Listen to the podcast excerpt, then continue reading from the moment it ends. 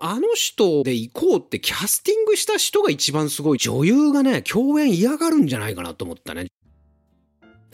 エンタメ好きの大人たちへお送りするながら聞きチャンネル、杉谷正明の一人演芸協会です。阪神優勝しましたね。あ、その話題じゃないですね。はやぶさ消防団全9話の放送が本日終了いたしました。えー、この一連芸協会では一度はやぶさ消防団の話取り上げておりますが、私はまあ、僅差で今季一番面白いドラマだというふうに思っており、今日の最終回を見ても、やはりよくできているドラマだったなと、まあ、えー、前回の、えー、取り上げた回も言いましたが、撮り方、演出面、まあ、キャスト等々含めですね、すごくよよくできたドラマだったなと。それから、まあ、後に話しますけどね、この宗教という部分を扱ったというところも含めて、えー、かったんではないかなと。で、話題になっている、まあ、池井戸原作ということがあったので、えー、日曜劇場と比較して話したんですが、前回も。僕は B 版よりも、はやぶさ消防団の方が面白かったなというような感想で、えっ、と、はやぶさ消防団、まあ、視聴率だけで言うと、10.5、9.4、7.5、8.4、8.8、9.6、8 10.6、10.1、平均が9.11。まあ、今日の最終回は10、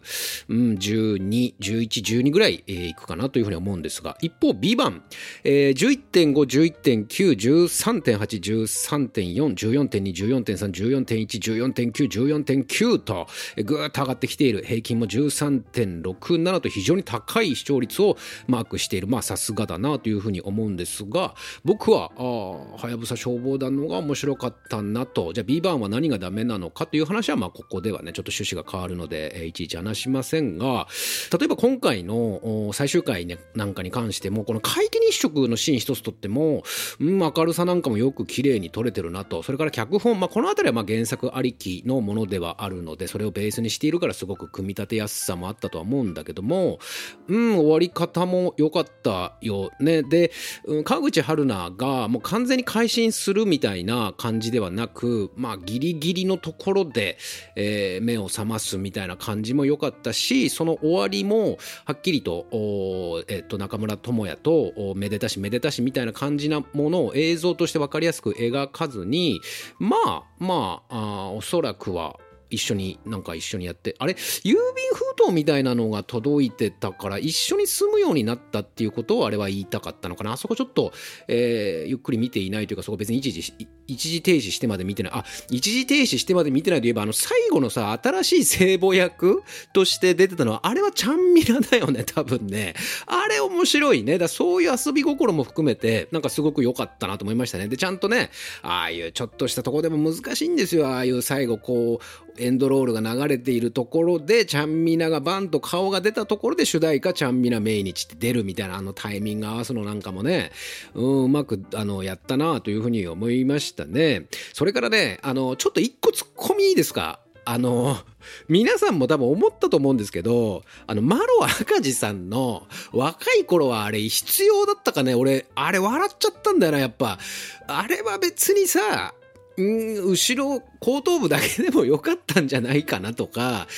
口元だけでもよかったんじゃないかなとかまあま全体がさすがに俺アップにしたらもうこれ許さんぞと思ったけどねもう完全に笑いを取りに来てるぞっていうふうに思うからさアップにまではしなかったのはよかったけどあれなんかさマロさんが自分であれやりたいって言ったんじゃないの？あれわかんないけど。まあいろいろ探してくるのも大まあでもな取り方でなんとかできたような気もするんだけどね。こんだけうまくさここまで全全9全じゃない全9はさ取ってきたスタッフなのにさあそこだけ飲んでマロさんのあの病室のシーンね。要は中学生時代とかはいいですよ。それは別にあの子役の子を使えばいいんで。ただあれ30、30、40ぐらいの設定の頃かな。病室でさえっ、ー、とだからあの山西信子か。後でこの人についても話しますけどね。要はアビゲイル聖母アビゲイル役の人とこう病室でこうさえ向き合う時にものすごいなんか明らかにカツラかぶってなんかもう、あの人面白い人だからやっぱ、飛んで埼玉でも面白かった。けどね、あの、真面目なシーンだったから、そこで面白さいいんだ、みたいな。あんま気にならなかったかな。俺はちょっとあれ、笑っちゃったんだよな。すごいシリアスな最後のいろんなさ、真相がバーって明らかになっていくところなのにさ、あ、そうですか。まあ面白いからいいけどさ、とか思ったんですが。で、えっ、ー、と、今回のこのドラマの MVP、もうこれはね、浜田真也さんだと思いますね。この浜田真也と言われてもわかんないと思うんですが、要はね、杉森ですよ。杉森めちゃくちゃ良かったよね。つまり教団のまあ黒幕的な存在の人。いや、まあそもそもあの人で行こうってキャスティングした人が一番すごいと思うけどね。で、この浜田真也という人は、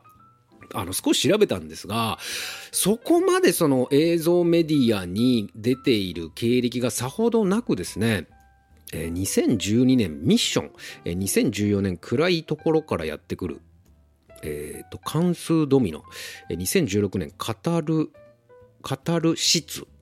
これ映画ですかね？で知らないでしょ？で僕ももちろんこの方は僕ねあのでプロフィール見たらね同い年なんだよね。なんかすっごい良かった。合ってたね。ものすごいなんかあのインパクトというか印象を残したんではないかなと。もともとやっぱりその劇団をね主に舞台をやっていた方のようなんですがいやうまい。と、うん、うまいというか、まあ、他の役を見てみたくなったよね。すごく引き込まれる。だからこういうドラマってのは、その要は相手側役というか、まあ、敵対役と言ってしまっていいかな。敵役の人たちの、まあ、雰囲気とか様相が非常に重要なので、見事にあのアビゲイルという教団をうん、気味悪くこう描けたのはこの浜田真也さんのおかげではないかなと、まあ、この一つ引っ張ってきたというまあ先見性が良かったのではないかなという。なんかねあんまりこうしがらみみたいの感じないよね。結構自由に撮ってるなというキャスティングも自由にできたんだろうなという。まあ今いろいろ芸能界揉めてますけどいろんなしがらみなく結構自由に、えー、とキャスティングをできたんではないかな。本当にこう実力でね選んでいったんじゃないかなというキャスティングだったなというところとまたこの流れでね、えー、つまり山西信子役を演じた人もこの人誰なんだろうなと思ったんですが小林涼子という、まあ、女優さんなんですね。うんとちっちゃい時から子役からやってたそうなんですが、まあ、子役やりモデルをやりでまあ今はメインが女優なのかな。でこの小林涼子って人はさ俺ね、女優がね、共演嫌がるんじゃないかなと思ったね、女優さん。あの、顔の小ささ、尋常じゃないよね。川口春奈だって多分顔大きくないと思うんだよね。小さい方だと思うんだよ、川口春奈。でも川口春奈と並ぶと、全然川口春奈の半分ぐらいしかねえんじゃねえかみたいな。川口春奈だってそんな冗談じゃないよね。川口春奈からすれば私だってそんなに悪くないはずなんだけどみたいな。あなたがちょっと小さすぎて困っちゃうわってのあるんじゃない？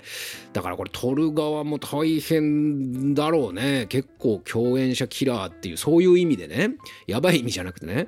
そういう意味で共演者キラーだなこの人は嫌がるだろうな他の共演する女優さんはと思う顔の小ささでしたね。で少し調べたら何でも2021年からずっと途切れることなくドラマに出演し続けてると,、えー、と2021年からね「ザ・ハイスクール・ヒーローズ来世ではちゃんとします。2」えー、と婚姻届に判を押しただけですが、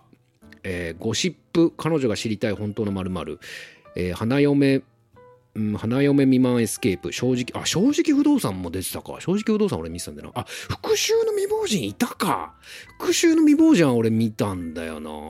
なるほど。なんかね、どこかね、復讐の未亡人、あの、松本若菜にも通ずるよね。なんか少し遅咲きというふうにも言われているそうで、まあ現在33歳ぐらいなんだけども、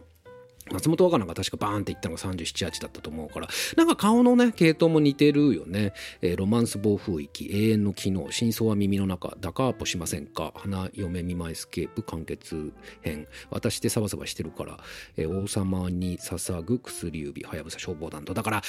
一昔前だったらもう、誰もが知る存在になってただろうね。つまりそのドラマをさ、テレビしかなかった時代だったら、みんなやっぱ何かしらドラマ見てるから、もう余裕でね、うん、有名人というか全国区の人になってたと思うんですが、今挙げた内容も、俺もだから今こういうふうに言ったけども、一昔前だったらもう全部テレビ、テレビのあのドラマなんか全部は言い過ぎたば、まあ、大体ドラマ見てましたが、テレビドラマね、地上波ドラマ。でも、今はもうあっち行ったらこっち行ったら意味してますからね、そのネットフリーだなんだとかね、で、みんなもいろいろ見てるでしょ、きっと。だから、メディアが分散したので、テレビで、テレビドラマやったからといって、出ていたからといって、一気にね、知る、知ってもらえる存在になるような世の中時代ではなくなってしまいましたが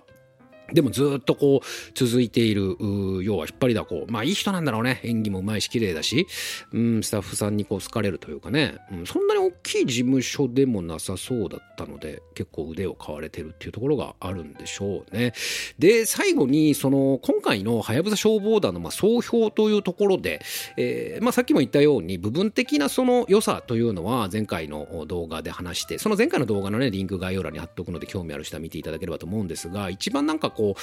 う、うん、こういう感じでいいんだよねと思ったのはやっぱその宗教という、まあこれ宗教に限らないけどね、でもなかなかその触れにくいところを題材にしたものをこうやって、地上波ドラマでやるというのはなんかいいなと思ったしうん。でその全ての日本に存在している宗教が悪いものだとは言いませんがでも悪いというかこれはちょっと危ないんじゃないかというものが存在していたことがあるのは事実だと思うのでなんかそういった宗教というものを、まあ、正面から取り扱うドラマになっていてで最終的にはやっぱりその現実的現実を突きつけてだからその太郎くんが小説をもってしてねあの最後改心させるというか目覚めさせるというか、うん、川口春奈にねあの辺りなんかもいいなと思ったし、うん、だから何て言うんだろうなやっぱりなんか何かを信じてしまうことってのはすごく楽ですよね。教団？違う。教本か。経典教本をが全てだっていうふうに感じてるわけですよね。教団員の人たちは。でもそこに何かこう疑問を感じることがあった時に疑問を異を唱えることができないで異を唱えればまあ体罰でもってして暴力でもっと押さえつけるということをやっていたということが明らかになってもそんなのは噂だとかそんなことはあるはずがないというどこかこう信じたくないという心理が信じきってしまっている人たちの中では働いてうまくこう目を向けないようにする背けようとするというまたこれねあのいろいろちょっと僕の今これ話しながらやっぱりそのジャニーズの問題が ぐるぐるこう入ってきてですねややこしいんですがややこしいってあの僕だけの問題なんですけどね。ただなんかそのジャニーズの問題も含めてなんかすごくいいタイミングで実は出てきているドラマだったんではないかなと思う割にはそこまでなんかこう話題になってないまあ話題になってないからいい悪いではないんだけどももっとこのドラマは本来多くの人が見てもよかったんではないかなというふうな思うぐらいの完成度だったと思うので僕はこのドラマは今季ナンバーワンだったなというふうに思いますがあなたはどのように感じたでしょうか？思うことなどあればコメント欄から投稿いただければと思います。この番組では見たしても嬉しくなるようなコメントに関しては随時番組の中で紹介させていただいております。そしてここまで聞いていただいたあなたぜひチャンネル登録とメンバーシップ登録をお願いいたします。杉谷正明でした。明日はあ一人演芸協会 YouTube ライブの予定です。で私から一つ今日は告知がございます。ますのでこちらの動画をご覧ください。どうぞ。映画「飛んで埼玉」と「そうだ埼玉 TV」のコラボ企画を発表します。あなたの地元のおすすめスポットの前で撮った埼玉ポーズ写真を Twitter から送ってください。ハッシュタグは日本。埼玉ポーズ化計画。そして各県から1名ずつ選ばれた写真が映画「翔んで埼玉」の公式サイトに掲載されます。ルールは簡単で「翔んで埼玉」公式 Twitter アカウントをフォローしてあなたの地元のおすすめスポットで撮った埼玉ポーズ写真を Twitter から投稿する。ハッシュタグは日本埼玉ポーズ化計画。こんな感じとかこんな感じで。この写真を全国47都道府県から集めて埼玉が日本を乗っ取るのです。期限は映画公開日の11月23日まで。投稿に際しては必ず概要欄の注意事項をよく読んだ上で投稿してください。また皆さんの投稿の状況はこのそうだ埼玉 TV から逐一写真の紹介とともに更新していくのでぜひそうだ埼玉 TV もチャンネル登録よろしくお願いいたします。それからこのキャンペーンは状況により一部内容が変更になる可能性があることも、えー、事前にご容赦いただければと思います。皆さん埼玉ポーズ写真お待ちしております。